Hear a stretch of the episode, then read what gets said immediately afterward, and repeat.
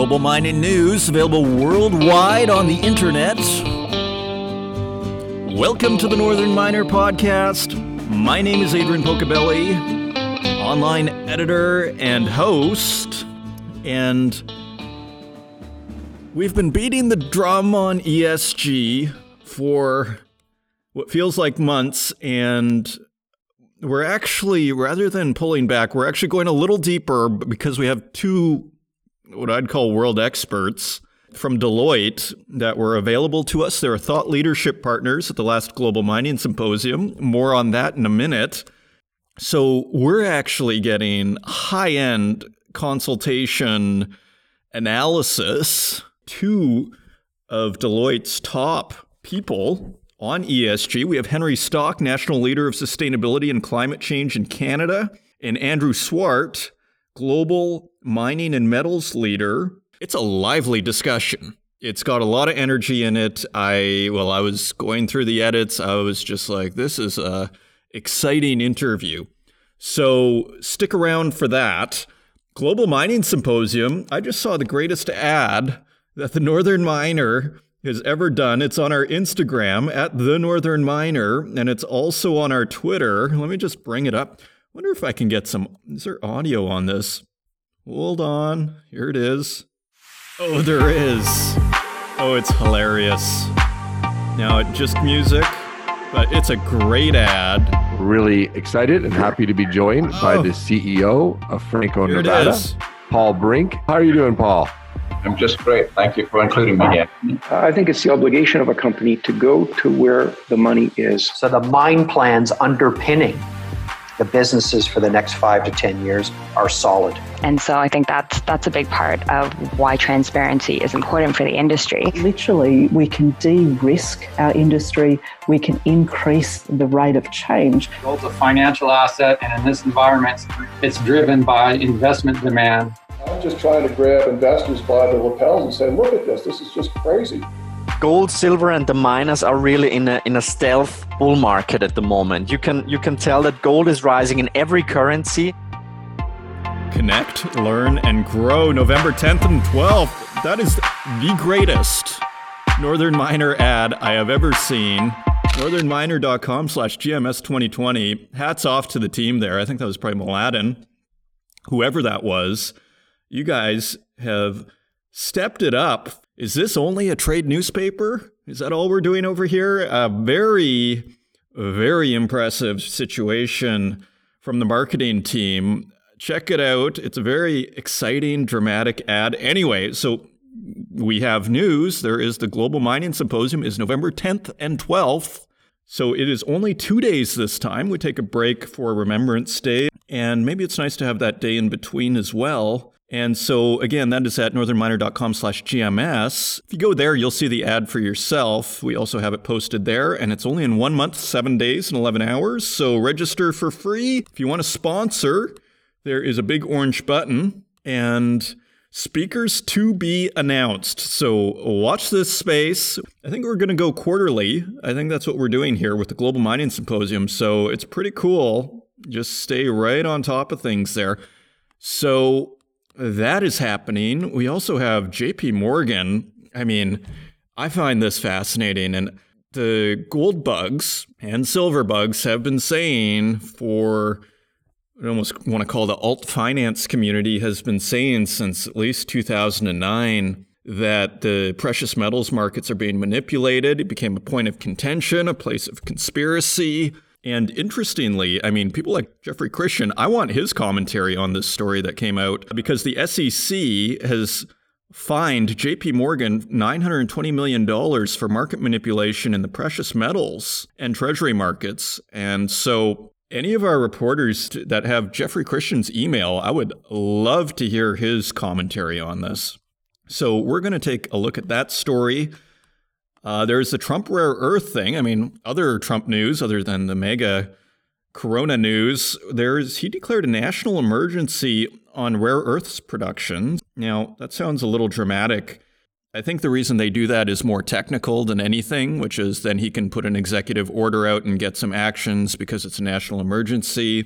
With Canadian aluminum exports, there's a national emergency. So you know, take the headline with a grain of salt on that side, but it is what it is. It is a declaration of national emergency on rare earths. As we know, China dominates that market. And so I think the US, especially after COVID and uh, concern about supply chains, wants to do something about it. So lots of interesting news. We also have metal prices, which continue to be interesting. Very interesting time in the market, isn't it? There's the uncertainty. Like to me, this is the climbing the proverbial wall of worry. The market is climbing the wall of worry. Everybody's worried. What if there's uncertainty at the election outcome? But now you're seeing stocks are starting to climb, and it seems to be on a Biden win, a clear win. So, all very, very, very interesting. The fear is is that we get huge volatility. In other words, the market goes down dramatically on uncertainty in the election outcome. President Trump does something unpredictable, and we have a full blown constitutional crisis. If we get a full on win, from the Democrats, who see the polls are pretty extreme, we may have certainty. So the bullish case in Belly land is growing. It's looking like a buy. Who knows? This isn't investment advice, but just on a sentiment basis, it looks like it, the market is climbing the proverbial Wall of worries. So lots to look at today and lots of excitement. So if you want to find us online, you can find us at northernminer.com. Find us on Instagram at the Northern Miner. Check out that great ad. It's also on Twitter at Northern Miner. And you can also find us on Facebook and LinkedIn and YouTube where we host these podcasts and wherever podcasts are available. And now let's turn to Gord Susinski with the latest from Petro-Canada Lubricants on the best way to service our mining machines on the mine site. Joining me once again is Gord Susinski, Senior Technical Services Advisor for Petro-Canada Lubricants. Gord, welcome back. And tell me, uh, how does selecting the right lubricant help protect equipment when it's idling uh, on the mine site for a long time? That's a really good question because in many circumstances, idling is a necessity because of the operating environments we work in and the duty cycles which we operate under. In cold weather, to try and stop idling and reduce fuel consumption, we need to select a lubricant that will offer superior low temperature startup characteristics so you can shut the unit down if you can and it'll restart easily. Conversely, in hot temperatures, we need to select a product that offers good viscosity retention, shear stability, and low volatility to provide protection at higher temperatures when the unit is running. You have to idle in all seasons, mostly for driver safety and comfort, so there is no easy out other than product selection to handle the temperature extremes and the related fuel contamination. It's inherent to most engines that the longer you idle, you will introduce some fuel into the oil. So having that viscosity retention so that it's able to protect the engine is still very important. So this is a situation where a synthetic could be used as an all-season lubricant across a wide temperature range. But prior to looking for alternative products, consult with your lubricant manufacturer to determine the best product for the operating conditions. And again, lubricant selection is very important. It must work for you. It must also allow you to maintain your idling policy no matter where you operate. Okay, that is very interesting. The sort of thing that you might not think of if you're going into development and about the idling time. How much of an issue is idling time uh, on mine sites? We find that, especially in mobile equipment that's in production, so haul trucks and, and graders and things that are out uh, maintaining the roads, they do idle significantly longer than the other. Well, mostly they're running 24 hours, uh, except for shift change and, and stopping at the lube islands and things like that. But it is a problem, and we do see fuel contamination in a lot of the engines. And it historically has become a bit of a problem now with the technology advances in engines today. We don't see it as much, but inherently the longer you idle, the more fuel you can see introduced to the crankcase. So interesting. So we might say there is an environmental component to choosing the right lubricant. Absolutely. If you can shut your component down between shift change or leaving it for service at the service bay and restarting it without promoting any more engine wear, there will be an environmental component that you can save in that respect. Excellent. So it's well worth people checking out uh, Petro-Canada lubricants, not just for the cost savings, but for the environmental savings. Absolutely. Okay, great. Well, thank you so much, Gord. That was a really fascinating eight episodes on what's going on with Petro Canada lubricants and how people can really improve their mine operation, save money, and save the environment at the same time. Thanks, Gord. Good luck on your work and keep us updated. Thanks, Adrian. And that wraps up our eight episode mining minute series with Petro Canada Lubricants. And we'd just like to thank them once again for supporting this show. And we'd like to thank Gord as well. He's a very nice, interesting guy. And you can check out their Petro Canada lubricant calculator, just go to the show notes and reach out to Gord and Petro Canada lubricants, and you will find all sorts of ways of saving money if you're running a mine. On to the news. And turning to the website, I'm going to start with this uh, JP Morgan $920 million fine. And the investigation was by the Department of Justice, the CFTC, and the SEC that say that JP Morgan was tied to manipulations of precious metals and treasury markets. I mean, this has been an ongoing debate for more than 10 years, but at least 10 years since I've been paying attention. And what's so funny about it is it really resolves in the gold bug camp. And I don't use the word gold, I know it's thought of as a pejorative term. I say it as an endearing term. Like James Dines says, I'm the original gold bug. You know, I I, I, like the term. I think there's nothing too pejorative about it, but nevertheless, it gets used that way once in a while. It's not meant like that here. Anyways, so point for them. I, I'm just like, because I mentioned Jeffrey Christian in the intro, because I think that Jeffrey Christian, and I correct me if I'm wrong, but my sense was that he thought this was kind of the province of conspiracy theorists, right? So, I mean, and I mean, Jeffrey Christian, as you know, if you listen to this program, I think he's excellent with his what I call sober assessment of metal prices, but sober, but pretty accurate and pretty uh, lucid. And he's a pragmatic, practical guy. So I'm just dying to hear what he has to say about that. So, anyways, very interesting development there. We have an editorial on it. Let's just dig that up. And that is coming up in this week's issue of the Northern Miner, which is heading to press tonight. After a lengthy investigation, the Commodities Future Trading Commission in the U.S., also known as the CFTC, has fined JP Morgan Chase and Company and its subsidiaries, JP Morgan Chase Bank and JP Morgan Securities, $920 million for market manipulation that took place over nearly eight years. Now, the conspiracies are older than eight years, or the uh, the allegations are actually older than eight years. I think it's worth mentioning. But it's basically been since the end of the bull market, right? Because I believe that was in 2011 when we hit the last all time high. The fine is the largest in the CFTC's history, and with any luck, will discourage rogue trading behavior in the future. Again, this is an editorial. According to the CFTC, and this is Trish Saywell, by the way, our editor in chief, according to the CFTC, from at least 2008 through 2016, Okay, so that's eight years. Oh, this goes to 2008. So this really does encompass the last blow off top in gold, the last previous high. Now, you have to wonder how effective their market manipulation was if we hit an all time high in 2011.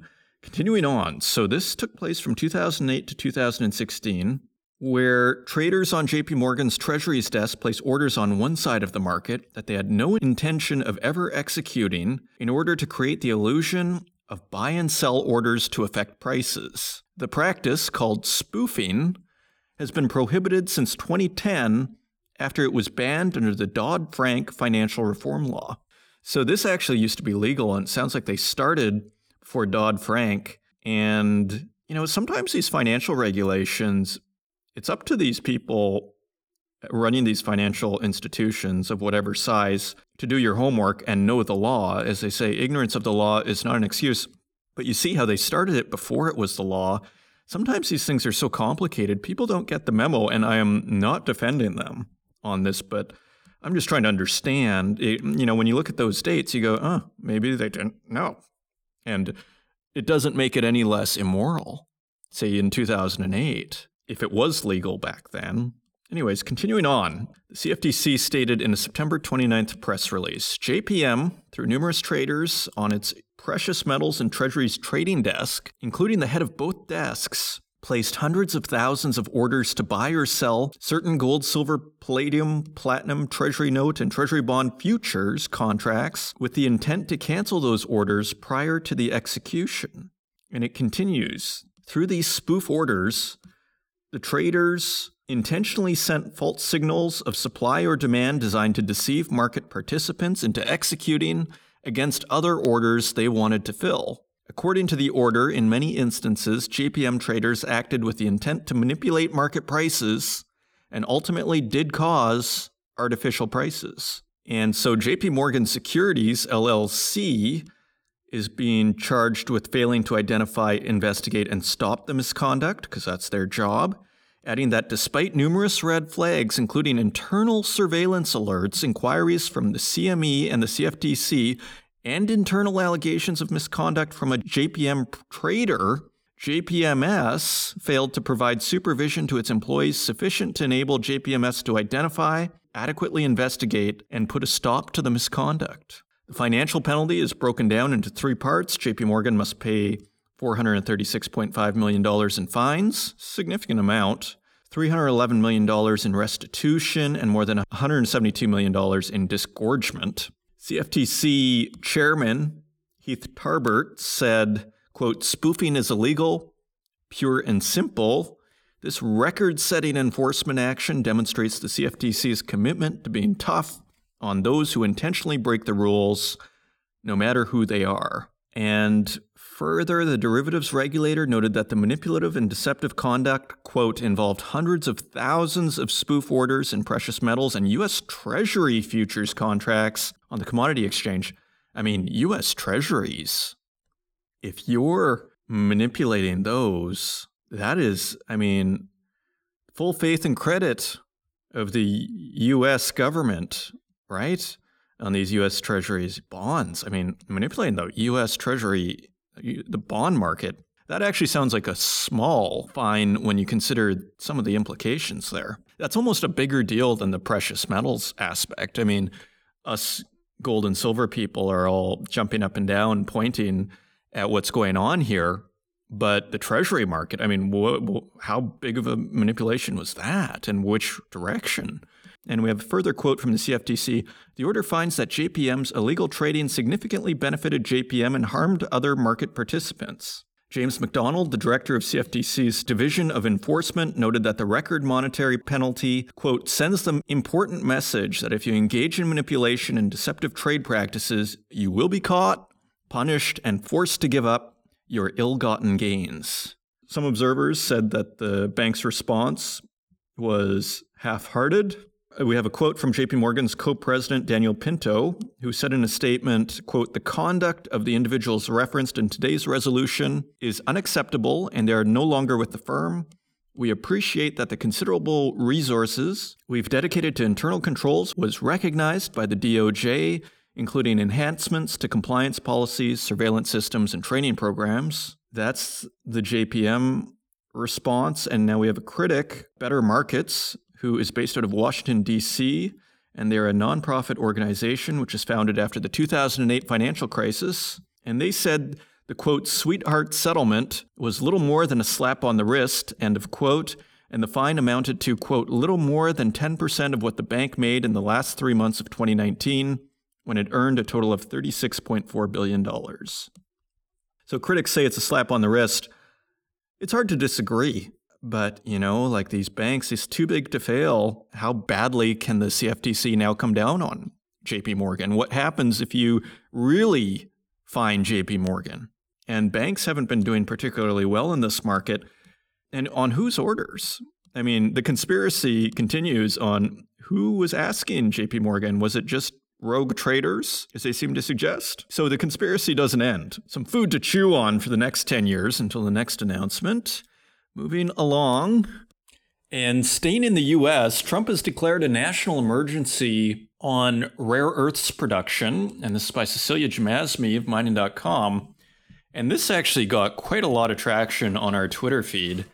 It's really interesting. There is actually quite a bit of interest in rare earths. I mean, it doesn't hurt that the most controversial man in the world is involved in this story, but nevertheless, I've noticed there is traction on rare earths. People are paying attention, and I think it does have a lot to do with this concern over China and just geopolitics in general. Turning to the story, US President Donald Trump has signed an executive order declaring a national emergency in the mining industry, a move that seeks to curb the country's reliance on rare earths in his latest bid to end China's control of the market. The directive, issued late Wednesday night, this was written on October 1st, so in late September, asked the Interior Department to explore the 70 year old Defense Production Act to speed up mines development.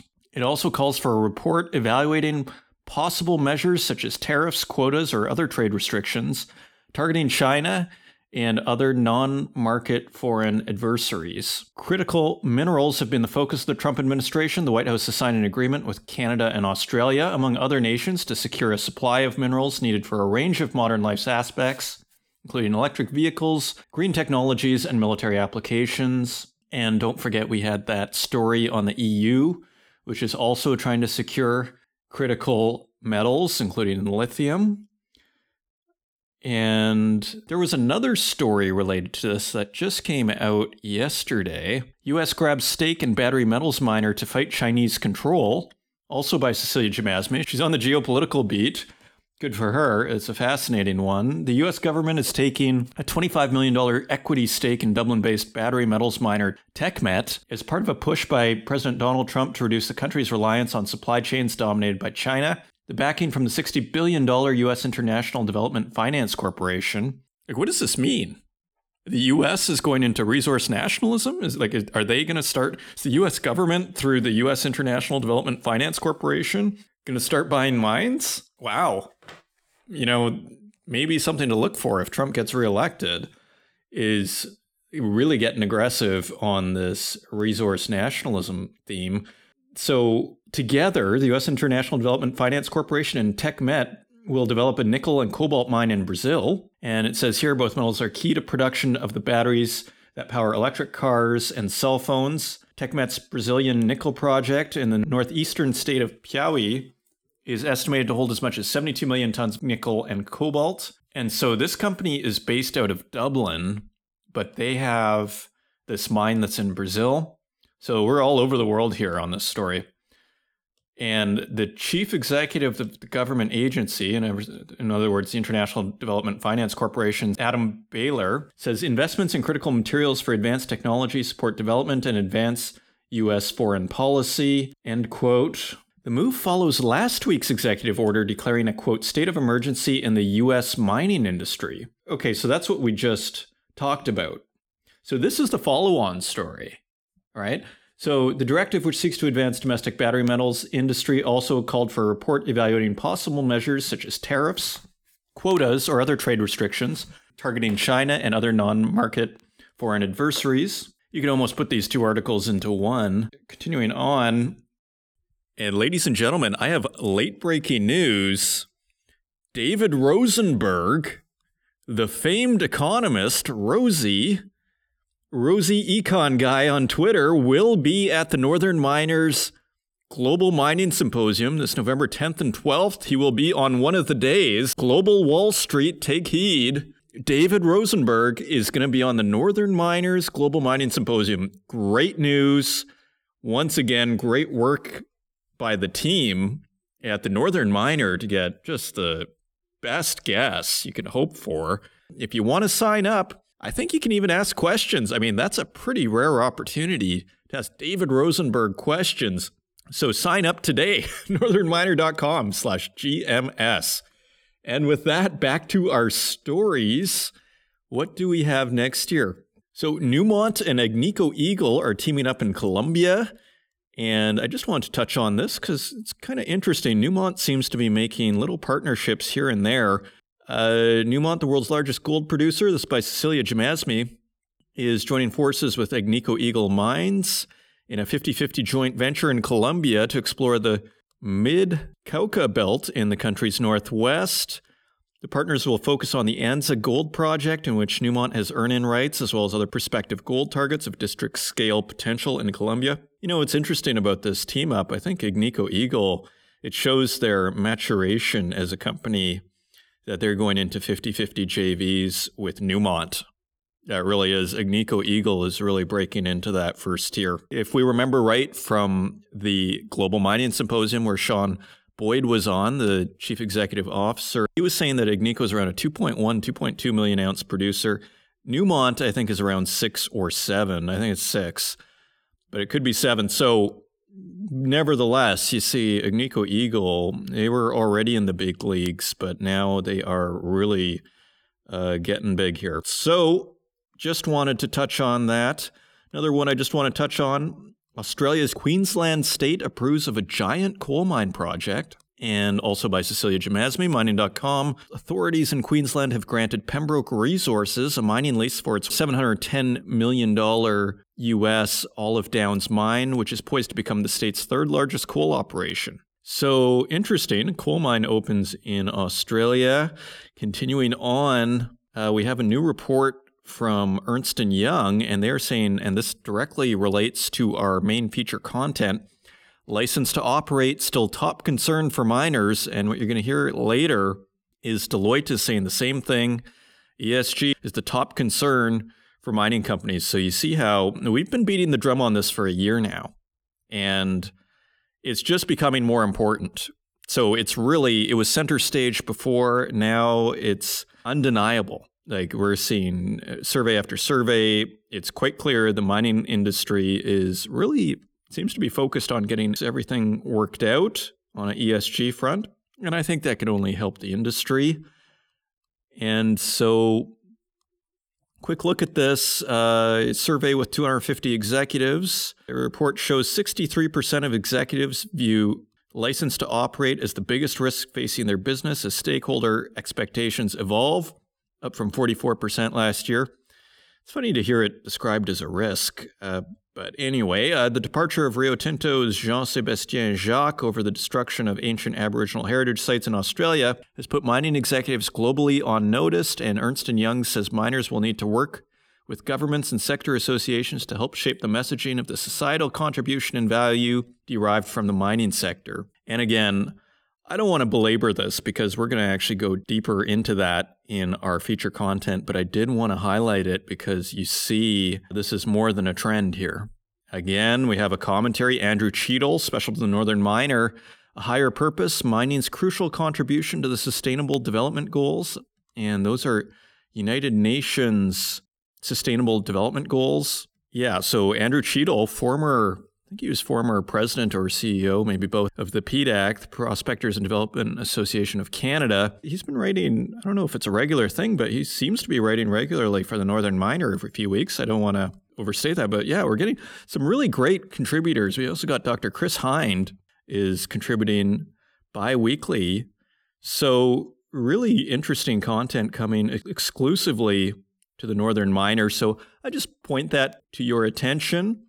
It's on the northernminer.com. Uh, you can see it on the homepage, about five or six stories down. I want to finish on this metal story. Platinum and palladium could boost performance of lithium ion batteries. Palladium is rocket launched, and so I really have my eye on platinum. It's sort of the metal that nobody's talking about as far as the precious metals. Gold people have been talking about, silver people have been talking about, palladium last year with its really parabolic move, and now it's it's back up.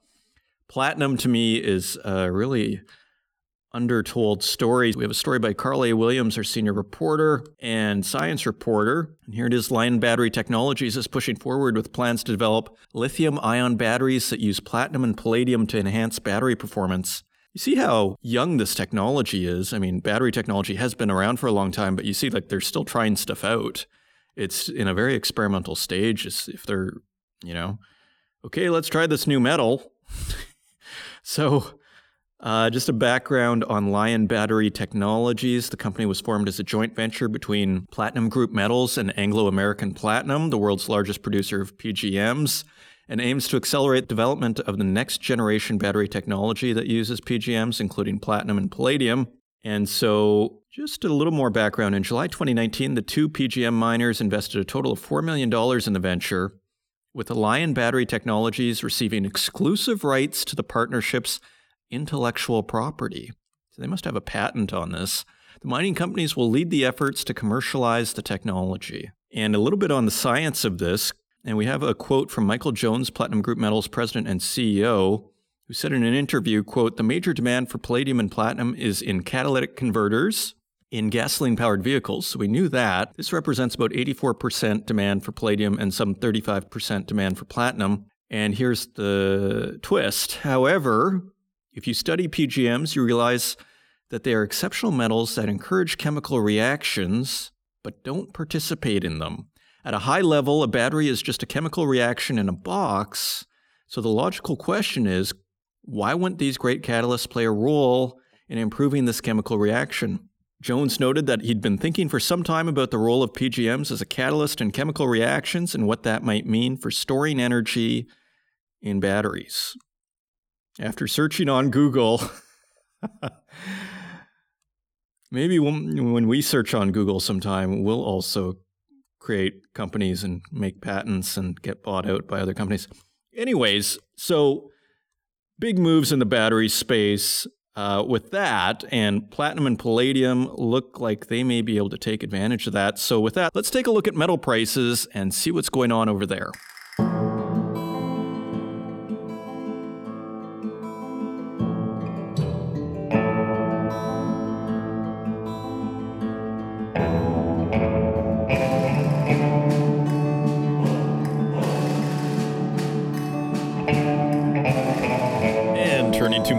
Prices. We'd like to thank our friends at mining.com slash markets for providing us with these prices each and every week. And on October 6th, gold is trading at $1,911.36. That is $30 higher than last week's quote. Silver is trading at $24.30 per ounce. That is 68 cents higher than last week's quote. Platinum is trading at $897.73. That is $14 higher than last week. And palladium is trading at $2,357.76 per ounce. And that is $96 higher than last week. Copper has fallen 5 cents to $2.91 per pound. Aluminum is down a penny at 77 cents per pound. Lead also is down 2 cents at 80 cents per pound. Nickel is down a penny at $6.47 per pound. Tin is 21 cents higher at $7.96 per pound. Cobalt is 2 cents lower at $15.39 per pound. And zinc is 3 cents lower at $1.04 per pound. So a pretty clear move higher in the precious metals, really recovering from the big pullback. And industrial metals are taking a breather and pulling back a little bit. Copper is really pulled back from its $3.10 from, from two weeks ago. Now it's at $2.91. Uh, so they're taking a breather after their big run up that peaked two weeks ago. So precious metals up, industrial metals down, and those are your metal prices. And coming up, our deep dive into ESG with two world experts from Deloitte, and they were thought leadership partners on the last Global Mining Symposium. And we are going to be joined by Henry Stoch, National Leader of Sustainability and Climate Change in Canada, and Andrew Swart, global mining and metals leader. And this is a firecracker of an interview. And I consider it another essential interview for mining executives. And really, what we discuss here is moving beyond this greenwashing, you know, putting up a fancy page on your website saying how committed you are to the environment, and really what you are faced with today as a modern mining company and the expectations and the fast pace of change. I hope you enjoy it, and we will see you on the other side.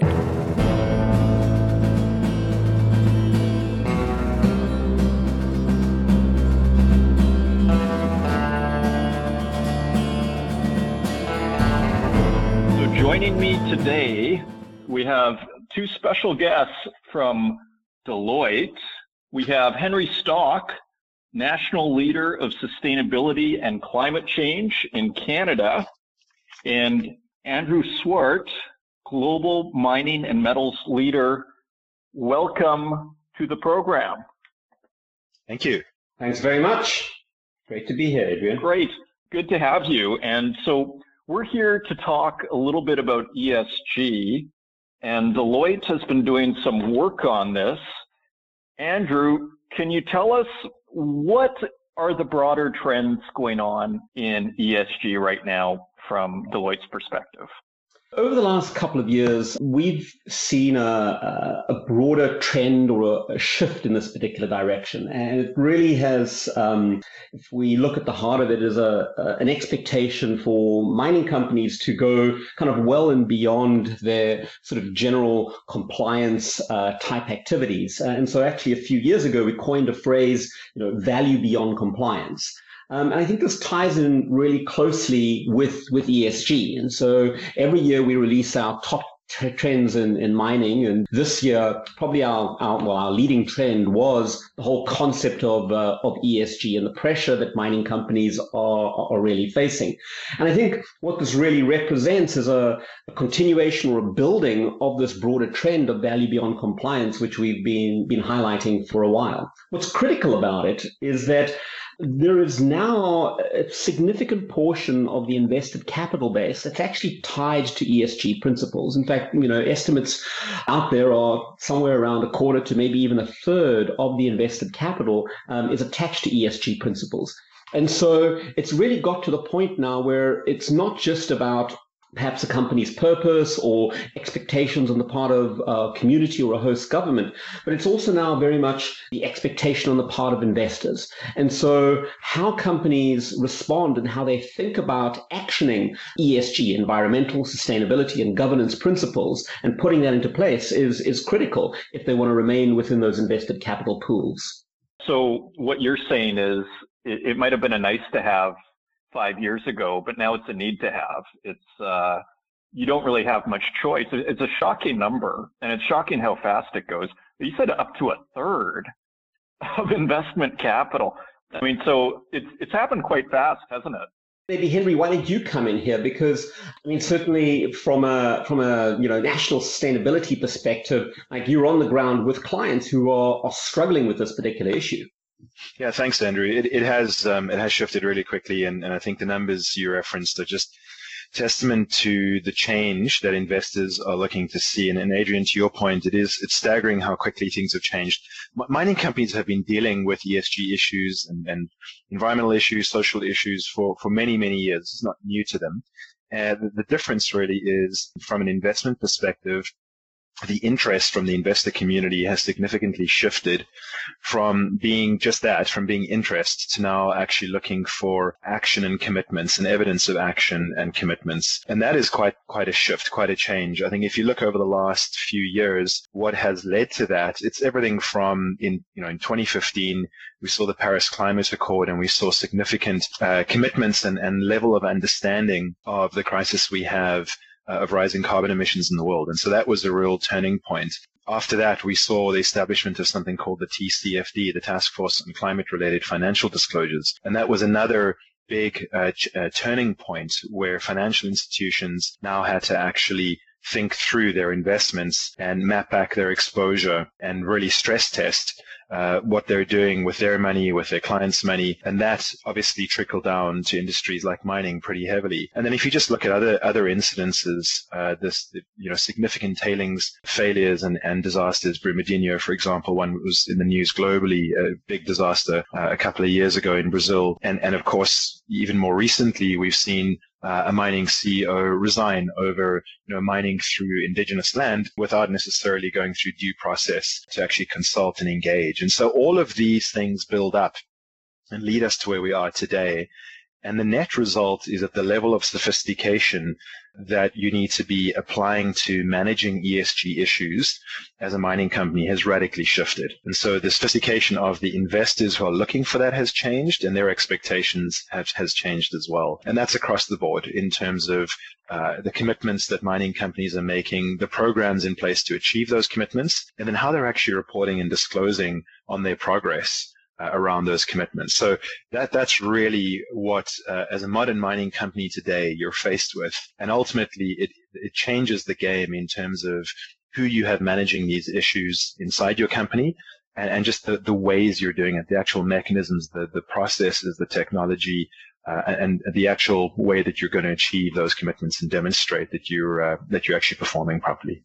And Henry, I mean, I think it would also be fair to say that it's it's very much a global phenomena, right? And because capital is global, and you went yeah. back you know 10 15 years ago the whole focus around sustainability issues was more kind of regionalized or you know localized but now the expectation and the transparency that is required by investors um, is very much global and so it really doesn't matter where you're mining around the world you are still expected to have this really high bar on on how you disclose how you report and what systems and processes you're actually putting in place absolutely i think that was something that again a decade or more ago if you you were head office in Canada or the UK or the US, but you had operations somewhere in Africa or uh, you know Papua New Guinea or somewhere that was perhaps more remote and, and not necessarily as developed that you could operate there to those standards. And in many instances, those countries had either no standards or, or very simple or basic standards around operating uh, a mine. And the reality is today, if you know,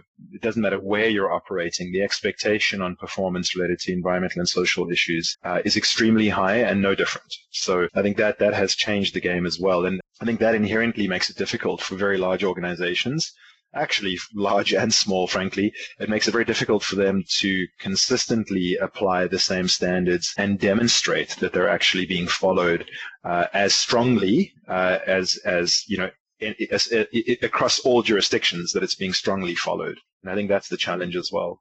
You know, you touched on uh, interesting challenge. Like it sounds like this isn't easy for CEOs, like especially like you mentioned large and small companies like how does a junior or a mid-tier even mining like how do they do this like what do they do like do do they just hire a ESG specialist? Like, what are the practical steps that they?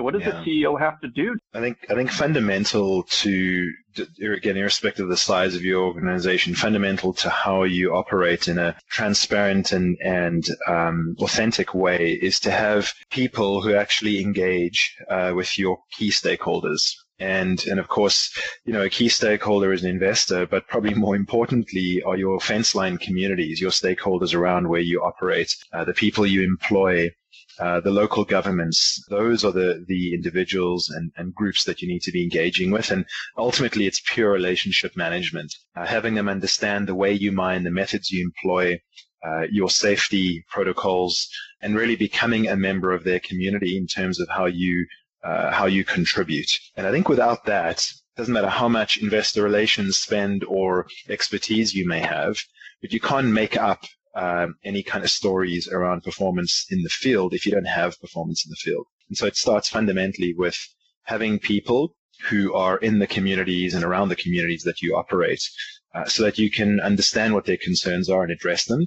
But as I said, really become a partner in that area to help them kind of develop, grow, and be successful as well. Henry, another sort of a, I guess, a broader trend that we've um, sort of increasingly see in different parts of the world is mining companies collaborating around community and stakeholder issues um, at a more sort of regional level, right? And so you went back again five, ten years ago, you'd often find mining companies would kind of do their own thing, like run their own programs, etc. But there have been uh, a couple of great examples in the last few years where, uh, particularly in amongst more of the majors, they've actively got together with their sort of, you know, I guess mining companies and neighboring properties and saying, hey, we're all serving roughly the same sort of community. You know, how do we pool our resources and think about this as a collective whole? And I sort of do wonder, I go back to Adrian's point here on particularly the junior sector, which may not have a lot of the resources of, uh, of the major mining companies, whether or not there is an opportunity for them to also be collaborating with other junior mining companies who are operating in a similar region um, and share or pool or sort of think collectively as to how they might meet some of those particular standards.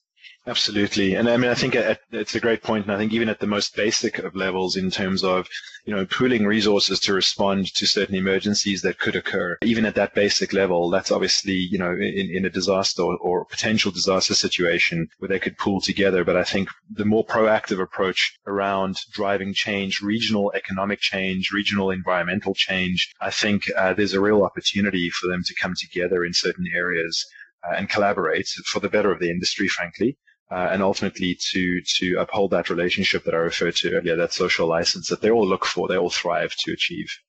You know what, what's critical, I think, in this in this whole discussion. I think particularly for companies that you know haven't yet uh, ascribed to these particular principles, is to realize that it's not just about putting out a you know a glossy document um, and putting that out on your website. I think years back uh, it was probably a, a good enough step. But now I remember sitting at a at the IMARC conference in Melbourne last year and sort of talking to uh, one of the major global investors in, in mining, is a private equity firm actually. But really, I think the message was, gee, it's not just you know we don't just look at the report. We actually expect to be able to go underneath the covers and really have a look and see how this is driving towards action. What sort of processes, what sort of checks and balances and controls do you have in place under some of these things? And I think that's probably where I guess the rubber really hits the road. And it's probably the biggest shift that's really sort of taking place from an expectations perspective.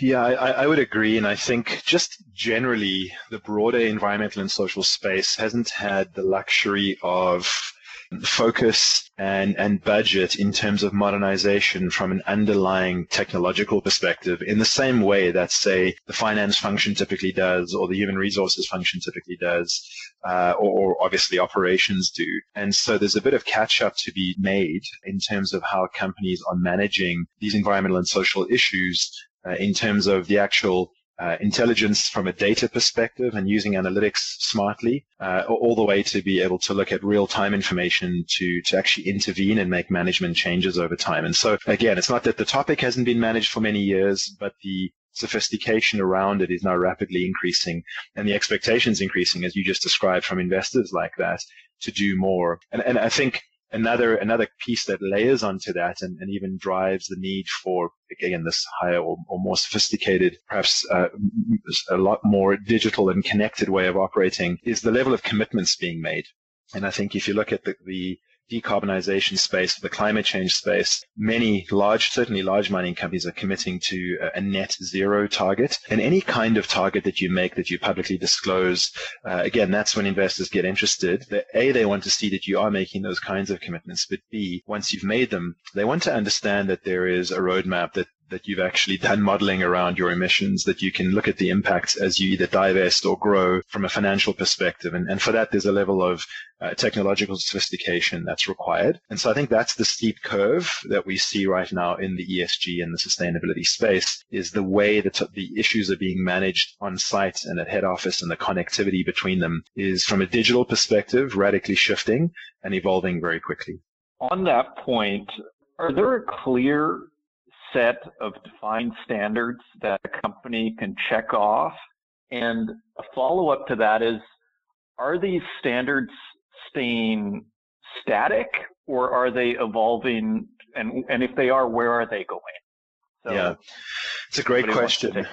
Yeah, it's a great question. There's a, a, real plethora of standards out there. I mean, there are a couple of, of bodies. Uh, so the ICMM, the International Council on, on, on uh, Mining and Metals, uh, in Canada, the Mining Association of Canada is towards sustainable mining protocols. And there are many more. There is SASB, there is GRI, which are more global in terms of, I suppose, describing your impacts and then disclosing around them. Uh, you know, my, my view is that the mining specific protocols are always going to be more relevant.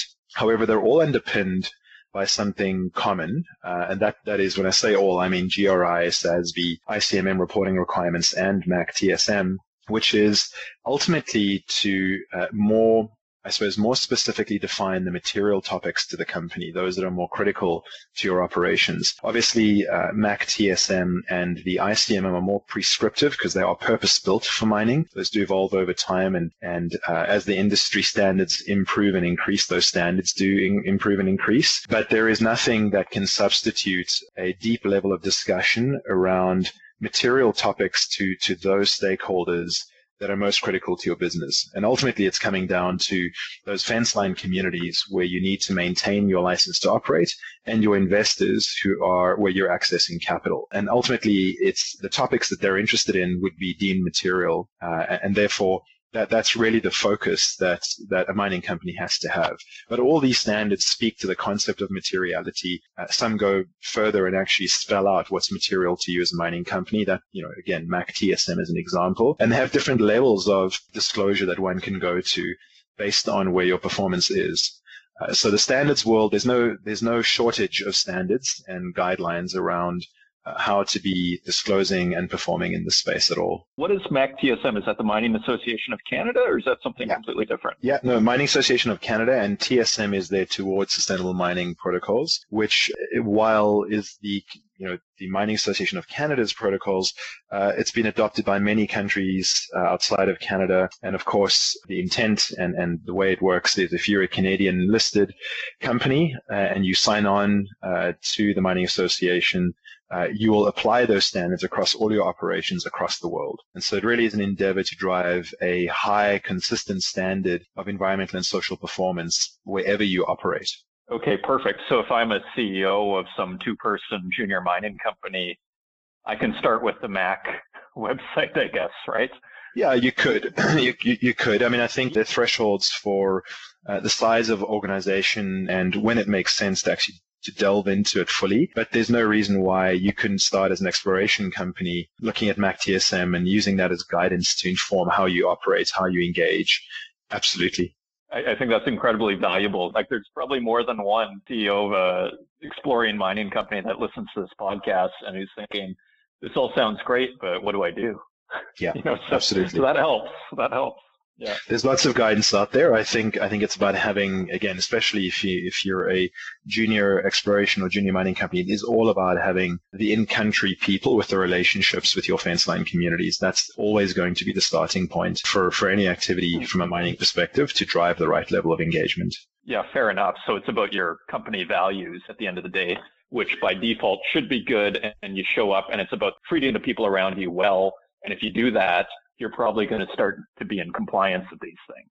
Right? Well, you, you, might not need the website so much or yeah, I mean, ultimately, it's about getting that permission to operate, and to get that permission, you need to have a, a, channel of communication that's authentic and accessible. And again, you know, of course, there are local regulatory authorities that you always need to be complying with and meeting with. But you could be in compliance locally, but if you haven't got that permission locally or that level of alignment right. to, to actually be operating in a region, uh, it doesn't matter what level of compliance you've met.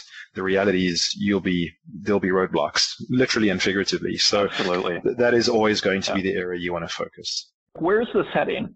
Like, do you guys have a kind of a two year, three year, five year?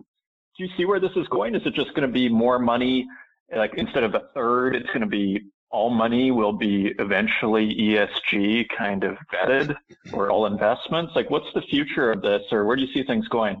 I mean, I do, I absolutely see that trend continuing of institutional capital uh, looking for cleaner, greener investments. That's not going to end. I think as, as long as there is a, a public demanding that, which there is, um, and investors who want to put their money in, in, uh, I suppose, cleaner, safer, longer term bets, that, that is going to be the case. I think from a mining perspective, the challenge the industry has is along with, you know, thinking through digitizing and actually uh, performing well in the space. I think there is certainly room for mining companies to, to think about what it is they're mining and how that contributes to society. What is the actual end result in terms of societal impact and benefit?